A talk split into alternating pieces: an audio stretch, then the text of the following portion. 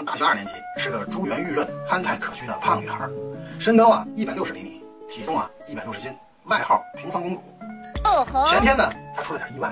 那天半夜啊、她就从这个女生宿舍三零二室这个上铺啊，砰就掉在地上。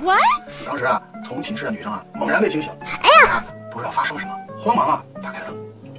只见啊，丽丽啊一动不动的趴在地上，这同寝室啊胆小的妹子啊孙小美叫起来，啊、这假小子何赛南啊，赶紧下地连叫了丽丽几声，没动静。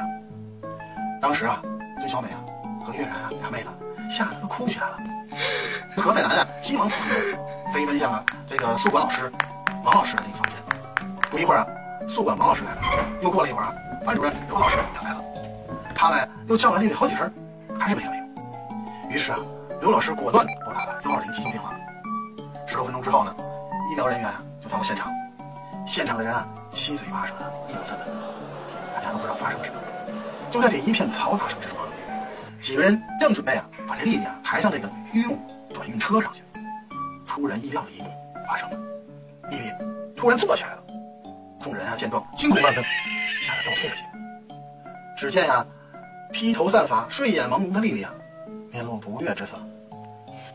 你们干什么呀？真讨厌，还让不让人睡觉了？当时大家全蒙圈了，感情这胖妞她不是摔晕过去了，而人家压根儿就没睡醒。